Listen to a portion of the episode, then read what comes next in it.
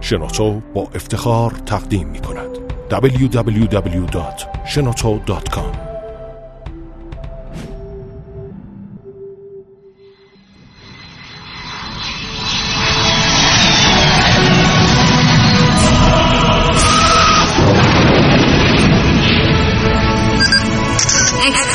کاوشگر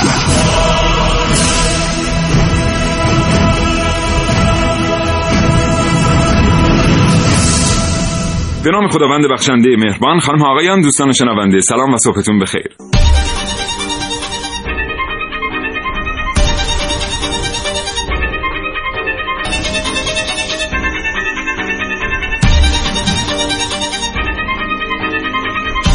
خیلی‌ها فکر می‌کنن برای اینکه بشه نظام اقتصادی یک مملکت رو اصلاح کرد یا به یک ساختار اقتصادی کارآمد دست پیدا کرد، باید از تغییرات خیلی بزرگ شروع کرد. مثلا اینکه برای نظام پولی و مالی رو اصلاح کرد یا نگاهی جدی داشت به نظام بانکی. اما واقعیت اینه که بعضی از خرد نظام‌ها هستن که اگر بهشون توجه بشه، ناگهان نظام اقتصادی یک کشور متحول میشه. یکی از چیزهایی که میتونه نظام اقتصادی رو متحول کنه، توجه به واحدهای صنعتی کوچکه. واحدهای صنعتی کوچک، بنگاه‌های اقتصادی کوچک که الان ما در هفته‌اش قرار داریم و این هفته‌ایه که دولت باید اهتمام ویژه‌ای داشته باشه برای توجه کردن به این واحدها. این برنامه از کاوشگر راجع به بنگاه‌های اقتصادی کوچک میشه.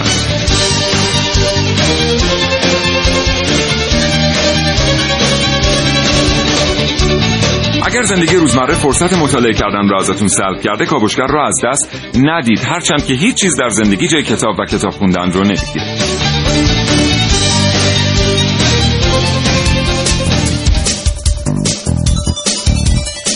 کاوشگر، چه قوانینی در کشور ما برای حمایت از بنگاه‌های اقتصادی وجود داره، به خصوص بنگاه‌های اقتصادی کوچک؟ اصلا بنگاه اقتصادی کوچک چی هست و بازه فعالیتش چگونه است؟ چه قوانینی در کشور ما وجود داره برای حمایت کردن از بنگاه‌های اقتصادی کوچک؟ واحدهای صنعتی کوچک برای چند نفر میتونن اشتغال زایی کنن و چطور میشه یک واحد صنعتی کوچک داشت؟ اینها و خیلی چیزهای دیگر در کاوشگر امروز. در این کاوشگر می‌شنوید. کاوشگران جوان حسین رضوی، سعید مولایی، خانم‌ها عارف موسوی و نازنین علیدادیانی کاوش‌هایی رو مهیا کردند که در فرصت مناسب خواهید شنید.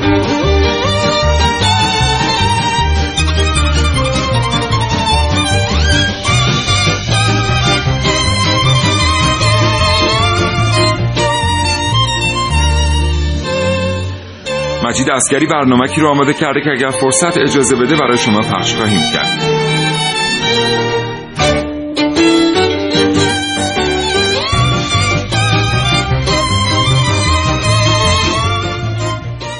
محسن رسولی اینجاست تا حاصل پژوهش‌های خودش رو با شما دوستان به اشتراک بگذاره.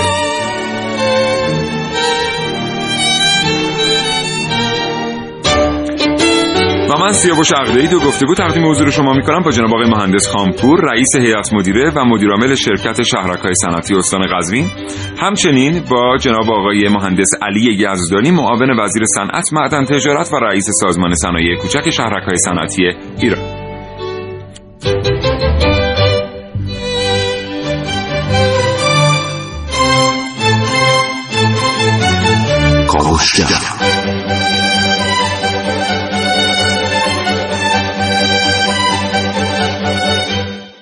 خب بریم برنامه رو آغاز کنیم. محسن، صبح بخیر. به نام خدا. سلام و صبح بخیر خدمت همه شنوندگان خوب کاوشگر. حالا احوالت چطوره؟ خوبی؟ چه خبر امروز صبح؟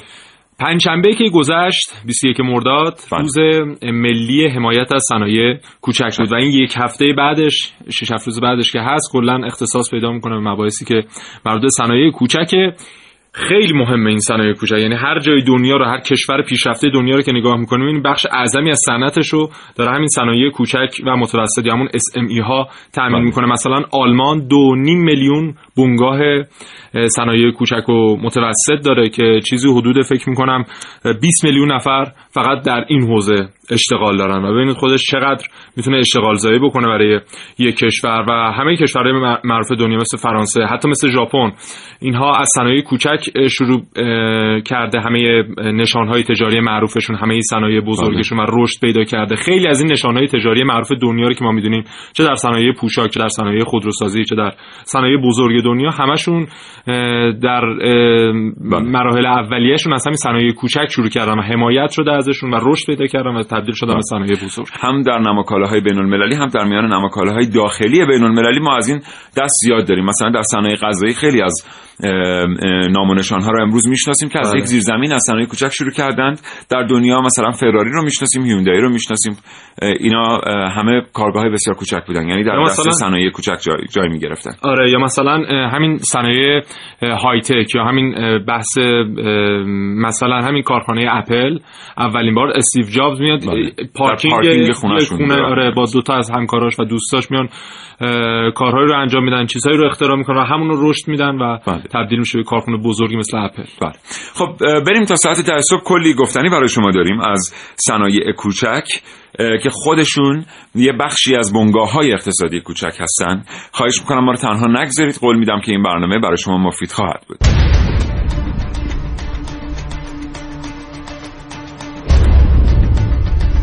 تلینا سینگ یکی از اساتید دانشگاه استنفورد آمریکاست که هر ترم تمرین جالبی برای دانشجویان کلاسش ترتیب میده. اون هر ترم $5 به هر کدوم از دانشجویان کلاسش هدیه میده و میگه باید تو 3 روز آخر هفته بتونی با این پول یک کسب و کار برای خودت راه اندازی کنی و تا جایی که میتونی ایجاد ارزش افزوده کنی. خیلی از دانشجوها با این $5 یه سطل کهنه تهیه کردن و شروع کردن به شستشوی ماشین مردم. خیلی از اونا دستگاه آب میوه‌گیری خونه‌شون رو برداشتن و با اون $5 چند کیلو پرتقال خریدن و سعی کردن در حوزه تولید آب میوه فعالیت کنن. جالب اینه که عموماً افرادی که به صورت جمعی سعی کردن کسب و کار راه بندازن، در صورتی که بین اعضا مشاجره‌ای رخ نمیداد و تقسیم وظایف به درستی انجام میگرفت، خیلی موفق‌تر بودن و میتونستن به سودهای بیشتری برسن. در این بین گروه‌هایی که سعی کردن کمی متفاوت باشن، یعنی مثلا آب میوه خاصی رو ارائه بدن که هر جای عرضه نمی‌شد، خیلی موفق‌تر از سایرین بودن. این مسئله به خوبی نشون میده که در کشوری حتی مثل آمریکا که نظام سرمایه‌داری در اون برقراره و صنایع بسیار بزرگ اونجا فعالیت می‌کنن که میتونن صنایع کوچیک رو به راحتی له کنن، صنایع کوچیک با ایجاد مزیت رقابتی برای خودشون میتونن بخشی از بازار رو در اختیار بگیرن. جالبه بدونید دلیل اصلی پیشرفت صنایع کشورهای شرق آسیا هم همین صنایع کوچیکه. یعنی در کشورهای شرق آسیا بار اصلی صنعت رو همین صنایع کوچیک به دوش میکشن. حقیقت اینه که احتمالاً هر کدوم از ما نه تنها به اندازه 15,000 تومان که تقریباً همون $5 میشه، که خیلی بیشتر از این مبلغ رو در اختیار داریم. مسئولین هم که میگن از صنایع داخلی حمایت میکنن و کسانی که میخوان وارد این حیطه بشن نگران نباشن. پس چرا هر کدوم از ما از همین امروز شروع نکنیم و با یه ایده خوب یک کسب و کار کوچیک برای خودمون راه اندازی نکنیم؟ هر کدوم از ما میتونیم با یه سرمایه کم، با کمک گرفتن از دوستانمون، البته به شرط داشتن یه ایده خوب و همت و پشتکار، یک کسب و کار و صنعت کوچیک راه اندازی کنیم و از این راه هم برای خودمون و هم برای کشورمون ایجاد ارزش افزوده و درآمدزایی کنیم.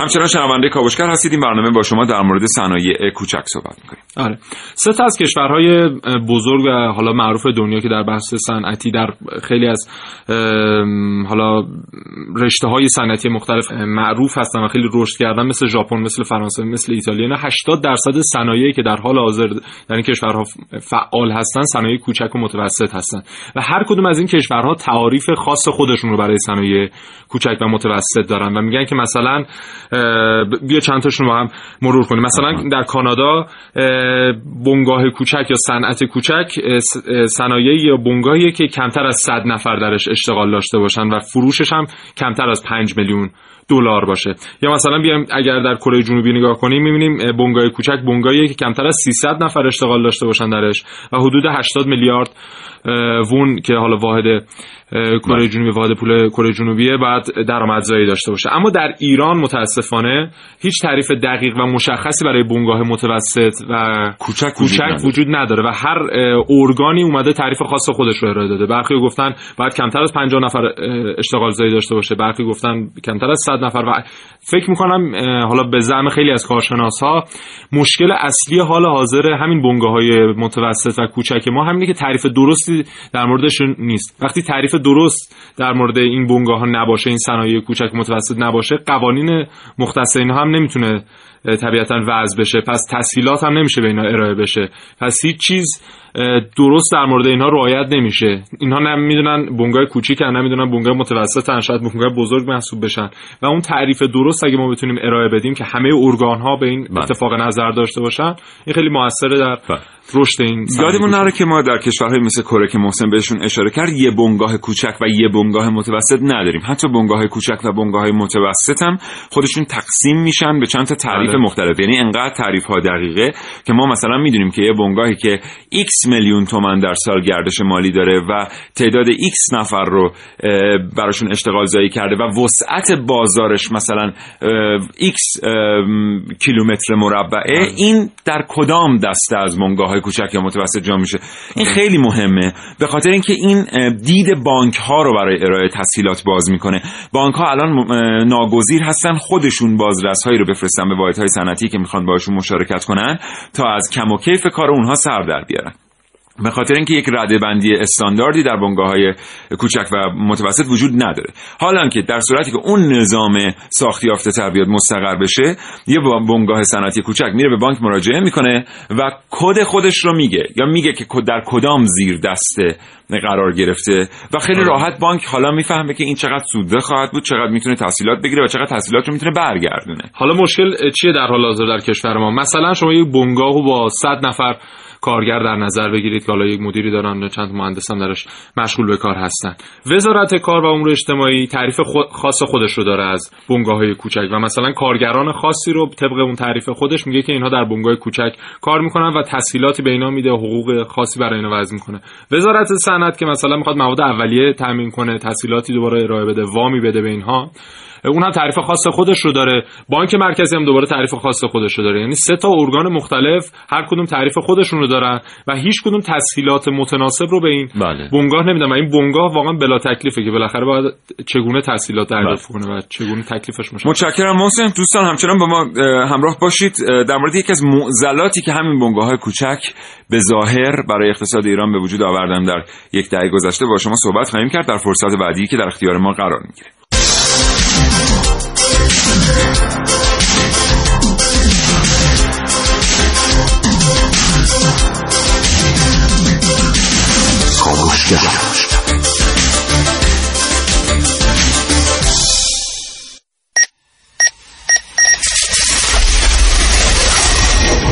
من یک کاوشگرم که کاوش‌هامو با شیوه‌های متفاوتی به شما ارائه میدم. ویدیو، شبکه‌های اجتماعی، خبر، سینما. با من باشید در کاوشگر جوان.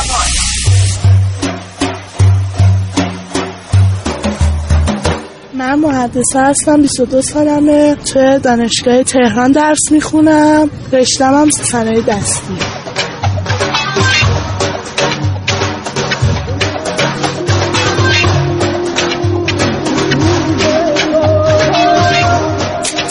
جالبه بدونید که این ایده هامون از یه گروه توی شبکه‌های اجتماعی شروع شد. تو این گروه که هممون بودیم تصمیم گرفتیم بدون که فقط تو این گروه بچرخیم و کاری نکنیم، کار اقتصادی انجام بدیم که با رشته‌مون هم در ارتباط باشه. توی دانشگاه تهران دوستای زیادی دارم، اونا هم رشته‌های مختلفی دارن، بیشتریاشون هم رشتهشون هنره، مثل گرافیک، ویتراژ، نقاشی روی شیشه یا صنایع دستی. ما الان کم کم تبدیل به یک گروه شدیم با دوستام و همکلاسیام بعد تصمیم گرفتیم که تو تعطیلات تابستونی که امتحانامون هم تموم شده کاری کنیم که هم درآمد داشته باشه هم سرمون رو گرم کنه. ما فکر کردیم چیکار کنیم، به این نتیجه رسیدیم که از رشته خودمون استفاده کنیم. خلاصه اینجوری شد که جمع شدیم با هم، طرح‌ها ایده‌هامون رو در میون گذاشتیم با هم دیگه. بعد هر کسی هم یه بخشی از کارو به عهده گرفت. قرار شد که بره خونه و اون کارا رو توی مدتی انجام بده و بعد بیاریمش اینجا که بعد ببینیم کارامون چطوریه. البته نه که فقط سرمون گرم شه. بعد به کمک یکی از دوستامون که تخصصش بازاریابیه اونا رو بفروشیم. کارامون هم بیشتر طراحی و چاپ روی پارچه است. مثلا دستبند یا گردنبند درست می‌کنیم. تا کیف و کفش دستی لباسای محلی روش چاپ داشته باشه. یک نشونی از همه شهرها توش هست که لباس محلی دارن، مثل کرد، لار، ترک.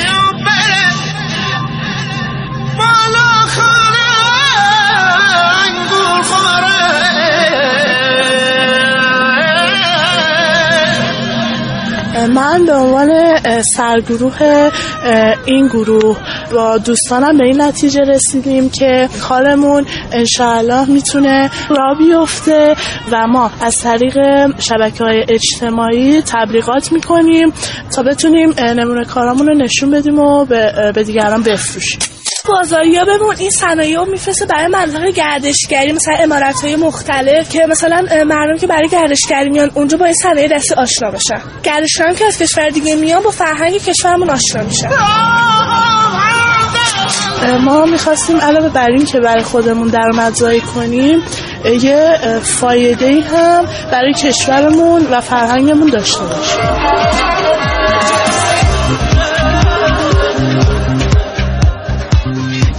دیگه میمونم اینه که اشعار مولانا رو در میاریم و روی این پارچه ها می نویسیم تا هم نوآوری کرده باشیم و هم از فرهنگ کشور خودمون استفاده کرده باشیم.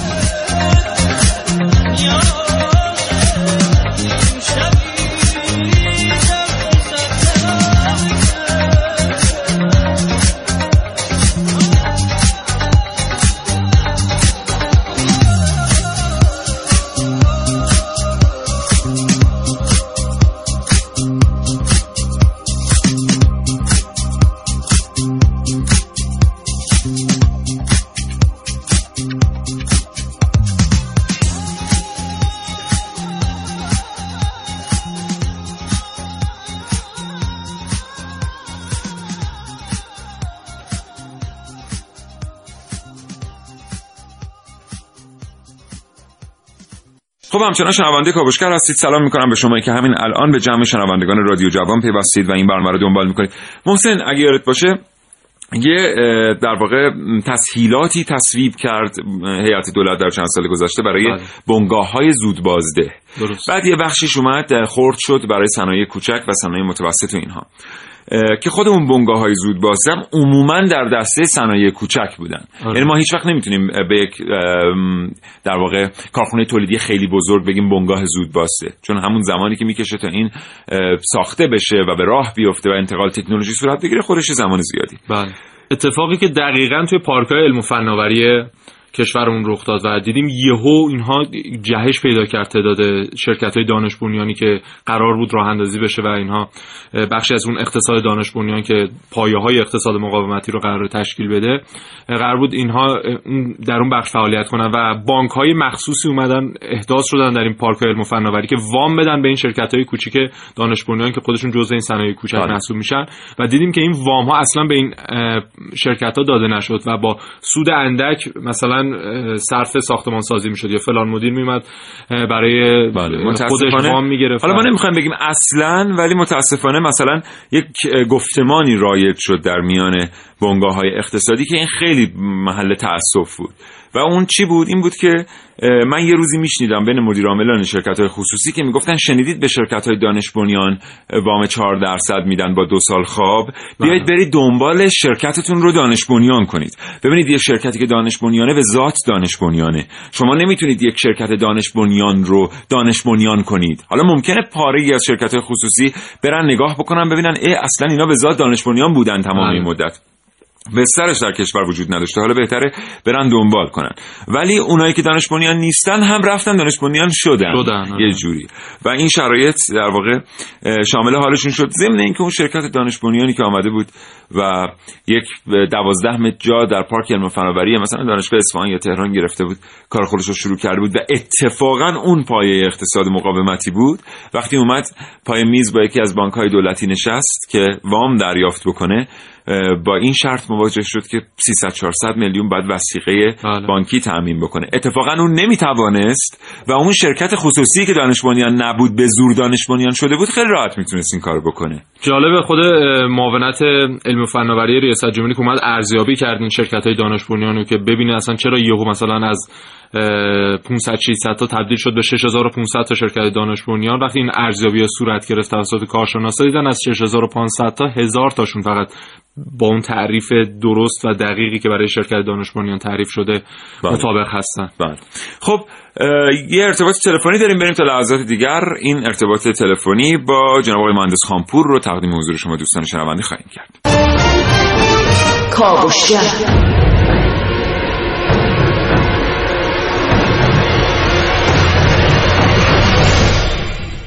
خب و اما بشنوید گفتگوی امروز بنده را با جناب آقای مهندس خانپور، رئیس هیئت مدیره و مدیرعامل شرکت شهرک‌های صنعتی استان قزوین. آقای مهندس خانپور سلام، وقتتون بخیر. عرض سلام و صبح بخیر به شنوندگان عزیز برنامه، خصوصا جوانان ایران اسلامی.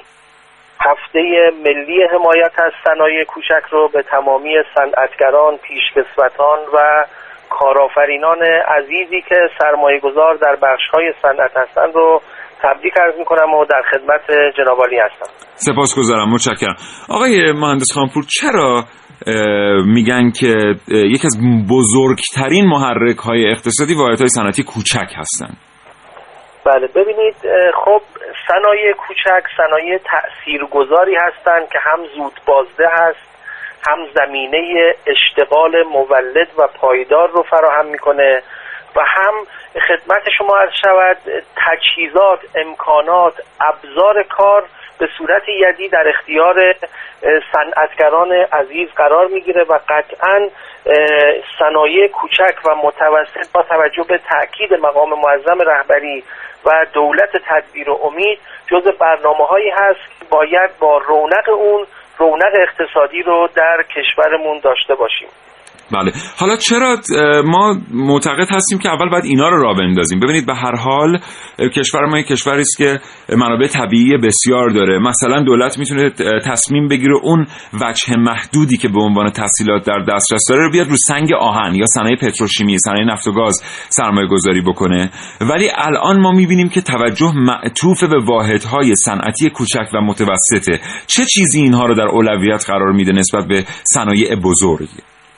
بله، خدمت شما ارشاد می‌کنم زیرساخت صنایع بزرگ همین صنایع کوچک هستند. ما این واحدها تولید میشن در شهرک‌های صنعتی، به صورت خوشه صنعتی مکمل هم هستند و خوراک صنایع بزرگ ما را تولید میکنند.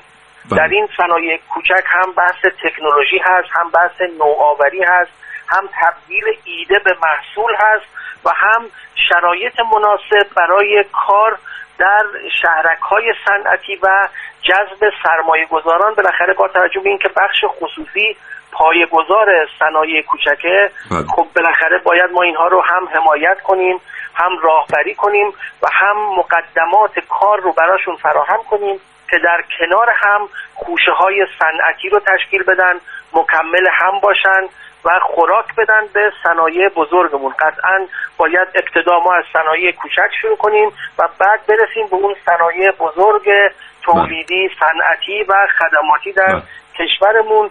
و همچنین همین بحث زود بازده بودن. ببینید صنایع کوچک به راحتی با نصب یک سوله جذب سرمایه گذار، خدمت شما عرض شود تجهیزات و امکانات، به حلقه اقتصاد کشور، به حلقه تولید کشور وصل میشه و زمینه اشتغال پایدار رو هم برای جوانان فراهم میکنه و هم این ایده هایی که در این کارگاه ها و واحد های صنعتی کوچک تبدیل به محصول میشه میتونه خوراک واحد های بزرگمون در آینده بله. باشه. متشکرم. آقای مهندس خانپور، یه دوره ما در کشور به خاطر داریم که واحدهای صنعتی کوچک رقیب جدی بانک‌ها در جذب سرمایه به حساب می‌آمدن. یعنی خیلی‌ها می‌گفتن که آقا چرا پولتون رو می‌ذاریم بانک 20% سود بگیرید؟ این پول در واحدهای صنعتی کوچک به سادگی 30% سود میده. یک روزگاری شد که این معادله دیگه برقرار نبود. یعنی تضمینی وجود نداشت برای اینکه کسی بیاد و از سرمایه خودش استفاده بکنه برای به راه انداختن واحدهای صنعتی کوچک و عموما کسانی که در این عرصه پا گذاشتن متضرر شدن، با زیان بیرون آمدند. الان اوضاع احوال کشور، اوضاع احوال مراودات اقتصادی و تجاری چطوریه؟ کسانی که سرمایه خودشون رو بیارن به سمت واحدهای صنعتی کوچک، این کار تبدیل به چگونه تجربه خواهد شد براشون؟ بله، ببینید خب مشکلات واحدهای صنعتی کوچک و متوسط احسا شده و ستادی برای فرماندهی اقتصاد مقاومتی و بحث ستاد رفع موانع تولید در دولت پایه‌گذاری شده که این مشکلات و مسائلی که در واحدهای تولیدی، طرح‌ها و واحدهای بهره بردار بود، با حل مشکلاتشون این قضیه رو ما رو به جلو ببریم. الان در این طرحی که مصوب شده برای حمایت از صنایع کوچک و متوسط، بحث اگر چک برگشتی دارن، اگه مشکلاتی با بانک ها دارن، اینا همه کنار گذاشته میشه. تسهیلاتی در اختیار این عزیزان با یارانه قرار میگیره که بتونن همون رونق قبلی رو داشته باشن. امروز دیگه بانک ها اون سودهای 23.4% و 27% رو نمیدن و قرار این سود خدمت شما هر شب از سرمایه گذاری در بانک ها به زیر 10% برسه. پس بنابراین توجه به صنایع کوچک بین سرمایه‌داران، سرمایه‌گذاران و علاقه‌مندان این بخش زیادتر شده و امسال رو اصلا سال صنایع کوچک نامگذاری کردن. باید ما کشور حدود 10,000 کارگاه و کارخانه و واحدهای تولید صنعتی رو با کمک بانک‌های عامل، سرمایه‌گذاران داخلی و خارجی و همچنین مشارکت هلدینگ‌هایی که در کشور هستن فعال کنیم. قطعاً توجه ویژه و خاصی بهش هست و در گذشته فکر بسیار خوبی بود که صنایع کوچک رونق بگیره و الان هم دولت به این نتیجه رسیده باید کمک بکنه به توسعه بنگاه‌های کوچک و زیربازده که هم بحث اشتغال زایی داره و هم بحث رونق اقتصادی رو داره، ساماندهی دارن میشن، ارتباطات بسیار خوبی با صنعتگران داره برقرار میشه و انشالله در نیمه دوم سال ما شاهد بهره برداری از این 10,000 واحدی که به دلایل مختلف یا راکت هستن یا نیمه فعال هستن باشیم و زمینه اشتغال پایدار جوانان عزیز ایران اسلامی رو فراهم کنیم انشالله. سپاسگزارم جناب آقای مهندس خانپور، متشکرم از فرصتی که در اختیار برنامه کاوشگر قرار دادید. آرزوی سلامتی میکنم براتون. خدا نگهدار. در خدمت شما هستم. التماس دعا. خدا نگهدار. آگاهی و پیشرفت با تلاش به دست میاد. یه تلاش هیجان انگیز، هیجان به سبک کاوشگر جوان.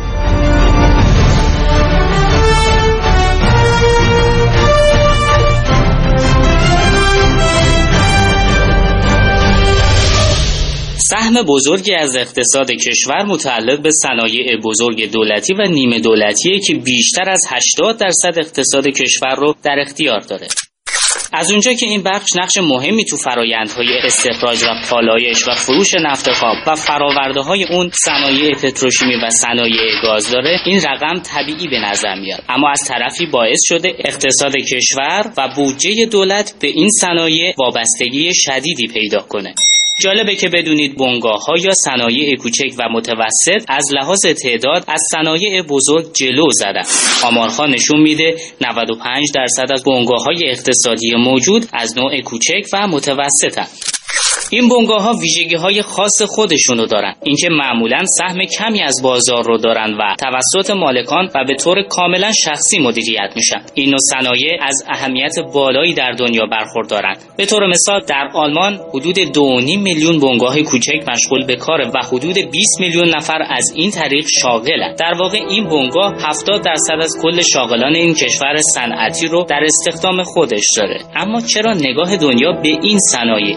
باید باید گفت که از صنایع کوچک برخلاف اسمش کارهای زیادی برمیاد. این بنگاه‌ها قابلیت ایجاد کارآفرینی و خلاقیت در کار رو دارند و جالبه که بگم بیش از 55% نوآوری‌ها و اختراعاتی که در آمریکا صورت میگیره در این بنگاه‌ها رخ میده. علاوه بر این، بنگاه‌های کوچک راحت‌تر میتونن به عوامل اقتصادی، قانونی و اجتماعی واکنش نشون بدن و خودشونو با محیط هماهنگ کنن. امروز صنایع کوچک قلب اقتصاد جهان هستند و عامل عمده رشد در ساختار صنعتی کشورها محسوب میشن. هرچند صنایع کلان هم به دلیل مزیت‌هایی مثل حجم وسیع تولید همچنان مورد توجهند، اما این دو بخش از صنایع رقیب هم نیستند. صنایع کوچک هرچند کوچکن اما میتونن تأثیرات بزرگی به همراه داشته باشند.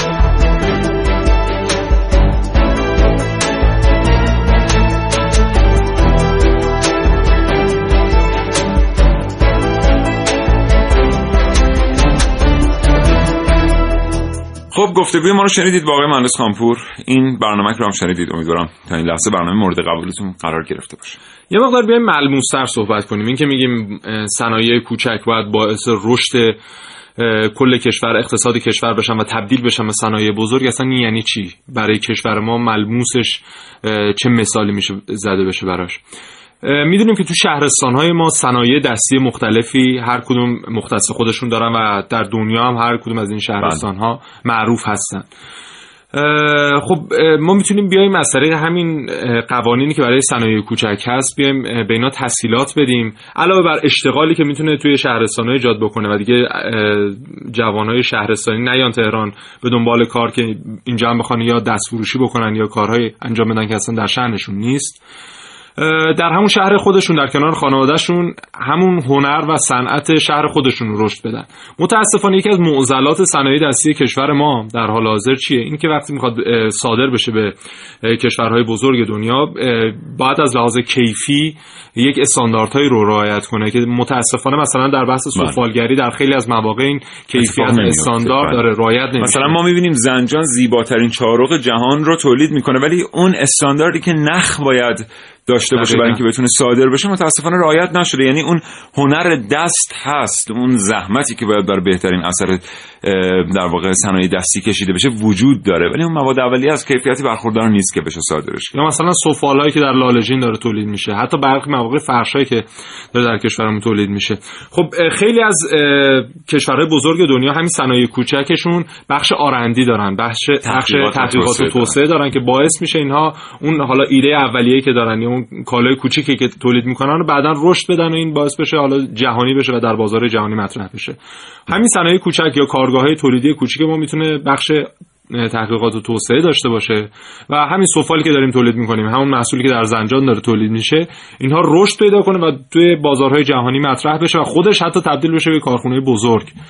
و خیلی از بحث حالا کارخانجات نساجی ما که خیلی هاشون تعطیل هستن به خاطر همینه که در بحث صنایع کوچکشون آنچنان رشدی پیدا نکرده و این رشد منتقل نشده به کارخانجات بزرگ نساجی ما و در حال حاضر میبینیم که در خوشبینانه ترین حالت دارن با 15% توان و ظرفیتشون کار میکنن. و ما به هر حال بعضی وقتا کمک‌هایی که کردیم به واحدهای صنعتی بزرگمون، ولی خب ما اومدیم به اینا کمک کردیم، واقعا چه اتفاقی افتاد؟ اگر می اومدیم همین پول رو سرمایه‌گذاری می‌کردیم بر روی صنایع کوچک، مگه وام نبود؟ مگه ما وام به مردم ندادیم که پراید بخرن 47 میلیون، 48 میلیون، 50 میلیون؟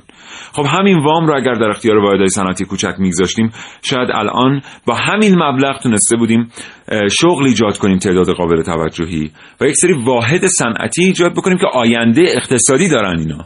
یعنی در نقطه ارائه تسهیلات پول نمی‌میره، بلکه در نقطه ارائه تسهیلات پول متولد میشه.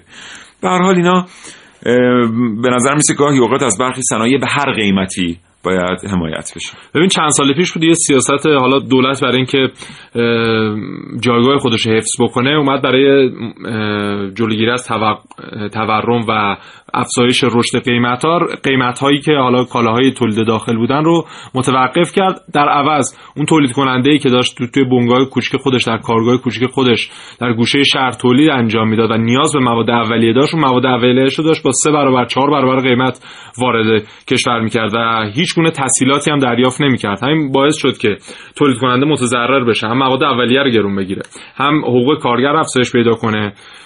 از اون طرف جنسی که میخواد بفروشه همچنان قیمتش قیمت سابق باشه. خب به هر حال اگر قرار قیمتی ثابت باشه، پس از این ورم باید مواد اولیه‌ای که اون تولید کننده دریافت میکنه اونم قیمتش ثابت بمونه، حداقل وامی بهشون پرداخت بشه که اینا بتونن با قیمت منصفانه تر اون کالا رو تامین کنن. و اینها رو وقتی که میذاریم کنار هم میبینیم که سیاستی که اتخاذ میشه چقدر موثر بر رشد این صنایع کوچک.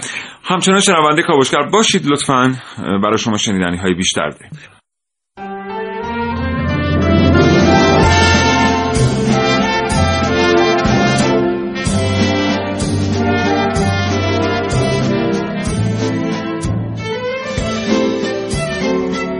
کدوم از ما توانایی هایی داریم که اگر به خوبی بشناسیمشون میتونیم هم برای خودمون و هم برای بقیه راه حل مشکل بیکاری باشیم. هر چی که جوونه برن سر کار دیگه. من رو تو شغل خودم به شغل ایجاد میکردم، کار کفش. بله. کارگاه میزدم. خیلی هم علاقه دارم، خیلی هم دوست دارم، منتها امکانش ندارم. من معرقم بلدم. اگه کارگاه داشته باشم میتونم معرق کار کنم. در کنارش هم میتونم کسای دیگر رو مشغول کنم. ما جوونا هممون به نحوی میتونیم یکی از ستونهای اقتصادی کشورمون بشیم. تولیدی‌ها مثلا نصف تولیدیایی که مثلا جمع کردن سرمایه گذاری نمی کنن، تولیدیاشونو باز داره راه بندازن سرمایه گذاری کنن. شما خودتون چی کار میکردین؟ من خودم هم اگه اونجوری بود همون کارو انجام میدادم. تولیدی میزدم، چند تا نیروی جوونو می آوردم که بیکار نباشه. تولیدی پوشاک، مانتو، همین صنف خودم که هست. خب خلاقه، هرچی پول باشه خلاقیت هم بیشتر میشه. الان مثلا من یه جوون وقتی پول نشه باشم بخوام یه خودکارم بسازم ندارم، بس فقط طرحشو میدم. 100% بسترش که فراهم باشه ذوقش هم ایجاد میشه دیگه. ولی وقتی من بخوام کار تولید بکنم بعد بازار فروش نداشته باشه خود سرخورده میشه. من خب سالیان گذشته خیلی جنسام میموندش وقتی تولید میکردم. بازار که خوب باشه، رونق داشته باشه، میل به تولیدم بیشتر بشه دیگه. بشینیم و بازم توانایی هامون رو به خودمون یادآوری کنیم. ما همین الان که این کار رو ایجاد کردیم یه جور کارآفرینی هستش. توضیح میدین چطوریه؟ بله، کار کادوپیچی و کادوپیچی تخصصی و جعبه های تزیینی هستش. این کار توی این محله خیلی کم بوده و ما راه انداختیم، همراه با خواهرم کار رو راه انداختیم و استقبالم شده. بعد از جوونام کمک میگیرید، از بقیه هم کمک میگیرید توی کار؟ بله حتما. ما چند تا نیروی دیگه خارج از همین فروشگاه داریم که کار رو به ما میرسونن. ما خودمون هم کارهایی که به دستمون میرسه همینجا باید انجام بدیم که در لحظه باید انجام بشه کار، همینجا هم کار میکنیم و دست مشتری میدیم. اینجوری یادمون میمونه که هر روزی که بگذره و ما با استعدادمون یه گوشه صنعت کشورمون رو نگیریم تبدیل میشیم به آدم‌های منفعل و وابسته. راستی شما هم از همون عنفوان جوونی دوست داشتید دستتون تو جیب خودتون باشه؟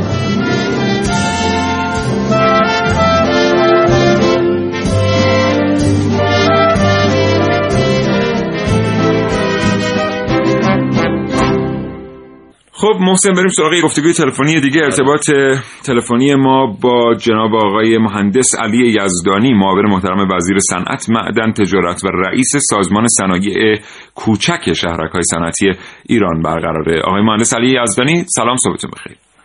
سلام علیکم، صبح جناب عالی و همه شنوندگان بخیر و خوش انشالله. حالا احوالتون خوبه آقای مهندس یزدانی؟ الحمدلله، ما با اجازهتون تازه از سفر یزد رسیدیم تا 12 شب در اونجا در ارتباط با مسائل بررسی مسائل صنعت و شهرک‌های صنعتی در خدمت مردم استان بودیم. الان هم در خدمت شما هستیم. به نظر می‌رسه یه بخشی از مردم یزد متقاضی تسهیلات هستن برای واحدهای صنعتی کوچکی که تو بخش شیرینی‌سازی در واقع فعالیت میکنه. صحت داشته شما که به تازگی از یزد تشریف آوردین؟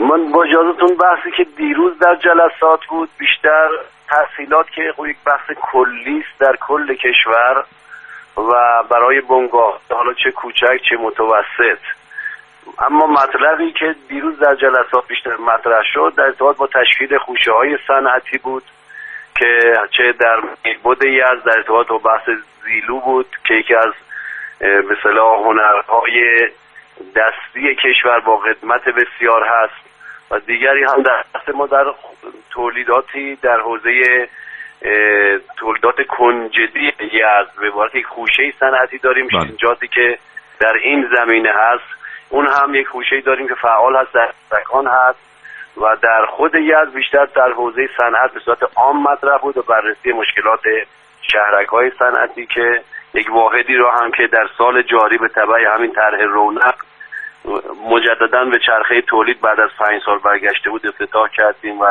20 نفر از خواهران هم درش مشغول شده بودن که انشاءالله تا پایان سال به 80 نفر خواهد رسید. بسیار عالی. الان اتفاقا در مورد این من یه سوال آخر گفتگو از شما خواهم پرسید، اما برای اینکه از موضوع اصلی برنامه دور نیافتیم، آقای مهندس الان تو این فاصله که دوستان شنونده بخشی رو میشنیدن من با محسن گپ میزدم در مورد تأثیر اقتصادی در واقع درآمد واحدهای صنعتی کوچک بر کل اقتصاد ایران، انتظار داشتم یه رقم 35% یا مثلا حتی در حدود 40% بشنوم. محسن گفت که نه مثل که ظاهرا. محسن چقدر؟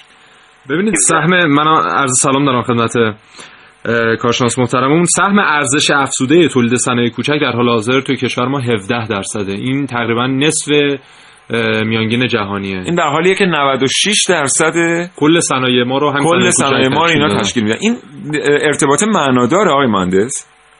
ببینید ما بعضن روز 21 مرداد را خدمت همه صنعتگران و کارآفرینان در این عرصه تبریک عرض می‌کنم که روز مؤسسات صنایع کوچک هست. بله. مطلبی که اشاره فرمودید همونگونه که مستحضر هستید ما در کل کشور در همه دنیا هم تفاوتی نمی‌کنه، منتها تفاوت معنیدار ما با سایر کشور در بسیار از کشورهای حتی توسعه یافته در تعریفی است که از صنایع کوچک و متوسط از نظر تعداد اشتغال و میزان سرمایه‌گذاری واحدها داریم و الا در کل دنیا هم بین 90 تا 99% صنایعشون صنایع کوچک و متوسط هست. در کشور ما هم 96% صنایع کوچک و متوسط هستند. مطلبی که اشاره فرمودید درسته، بر اساس مطالعاتی که انجام شده و اون در کل حالا کشورهای توسعه یافته عموما میزان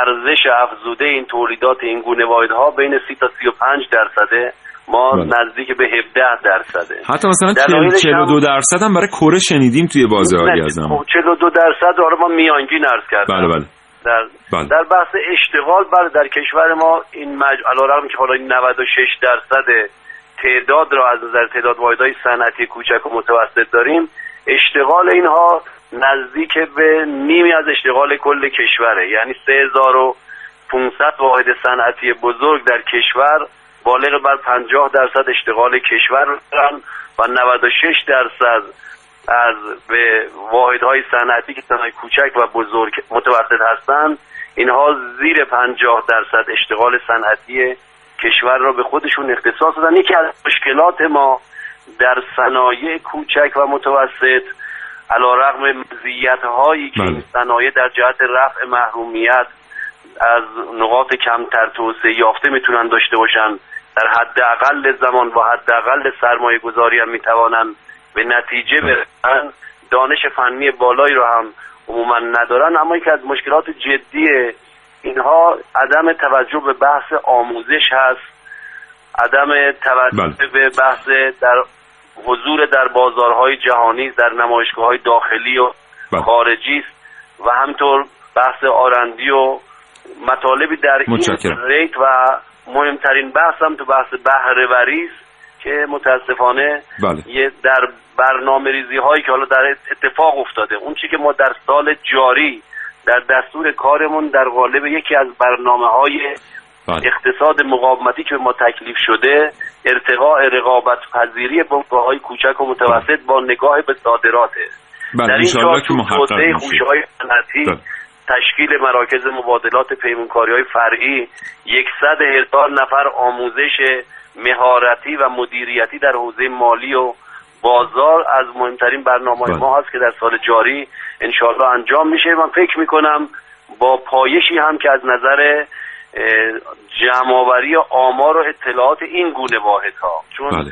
آمار بسیار ضد و نقیض هست از نظر تعداد واحدهای تعدیل زیر ظرفیت در درجه پراکنده در نقاط کشور دارن.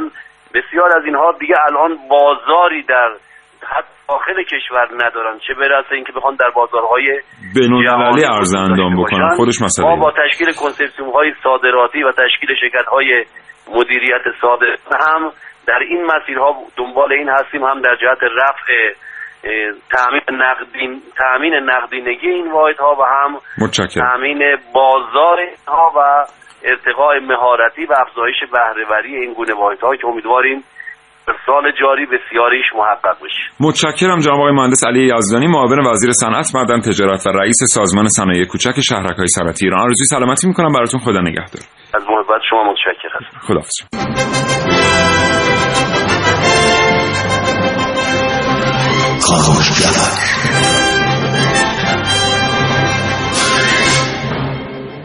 خب محسن، بریم برنامه رو به پایان برسونیم. متاسفانه یه سری چیزا هم اینجا موند ولی دیگه فرصت نیست. بله، فقط یه چند تا آمار بگیم این آخر کاری. ما در حال حاضر 85,000 واحد صنعتی کوچک و متوسط فعال تو کشورمون داریم که متاسفانه طی سالهای گذشته خیلی از اینها غیر فعال شدن. ما 415,000 نفر در همین واحدهای کوچک مشغول به کار بودن که به خاطر اینکه حالا خیلی هاشون تعطیل شدن هم از کار بیکار شدن. با وجود اینکه گفتیم 96% کل صنایع کشورمون رو داره تشکیل میده همین صنایع کوچک و متوسط، سهمشون از صادرات فقط 10% کل صادرات کشوره، در صورتی که حداقل دیگه باید 50-60% می بود زمان که 96% کل صنایع هست. و اینها رو که میذاریم کنار هم میبینیم که یه مقدار باید قدرت علمی و توان علمی اون کسانی که این بنگاه‌های کوچیکو دارن میگردونن اینها رو افزایش داد تا اینها یه مقدار مطابق با نیاز بازار روز جهانی فعالیت کنن. یه نگاهی بیاندازیم به تجربه چین در واحدهای صنعتی کوچک. واقعا شاید که مصرف کالای چینی در دنیا، کالای درجه 3 چینی، بله، تو هم با خاطر خیلی خوبی نبوده باشه برای مصرف کننده، ولی یه چیز جالبی داره. نگاه کنیم ببینیم آنچه که ما از چینی ها میخریم چیه. آیا امروز هنوز هم شانه است، کفشه؟ خیر، نه. ما امروز داریم پاور بانک ازشون میخریم، ما امروز داریم ماشین حساب‌های مهندسی ازشون میخریم، خیلی از ما داریم امروز اکسسوریز کامپیوتر ازشون میخریم. آره، خیلی از شرکت‌های بزرگ دنیا که توی حتی تو کشورهای دیگه هستن اومدن برون سفاری کردن. بله، بعید نیکو قدمون بیرون داریم. ما امروز داریم خودرو میخریم، خودروهایی که دارن با تولید داخلی ما به طور جدی رقابت میکنن. دقیقاً. این نشون میده که واحدهای کوچک از یک دانشی برخوردار هستن و دیگه به سمت صنایع تزریق پلاستیک و نمیدونم صنایع پیش پا افتاده نمیرن. بله. اینو ما در کشورمون متاسفانه نداریم و هنوزم فکر میکنیم مثلا پرورش بهلیمو یک واحد کشاورزی کوچک محسوب میشه که این مثلا میتونه یک بنیادی باشه در اقتصاد مقاومتی. این نیست. شاید یک اتاق 12 متری در دانشگاه تهران که یک کیت تشخیص فلان بیماری رو از طریق خون تولید میکنه و اتفاقا مایی 10 تا دونه هم بیشتر نمیتونه تولید بکنه، بله، بنیان یک واحد صنعتی بزرگه، نه پرورش. البته هر کاری به جای خودش، ولی من میخوام بگم وقتی ما یه برنامه‌ریزی کلان برای یک نظام اقتصادی کلان داریم، باید زیرساخت‌های کلان هم ایجاد کنیم. متشکرم از شما. قربانت، خدا نگهدار. سپاسگزارم. با تو خداحافظ. خدا نگهدار. دوستان شنونده، متشکرم از همراهیتون تا این لحظه با برنامه کاوشگر. آرزو میکنم حاصل تلاش من و همکارانم نظر شما دوستان رو تأمین کرده باشه. تا فرصتی دیگر شاد و تندرست باشید انشالله. خدا نگهدار.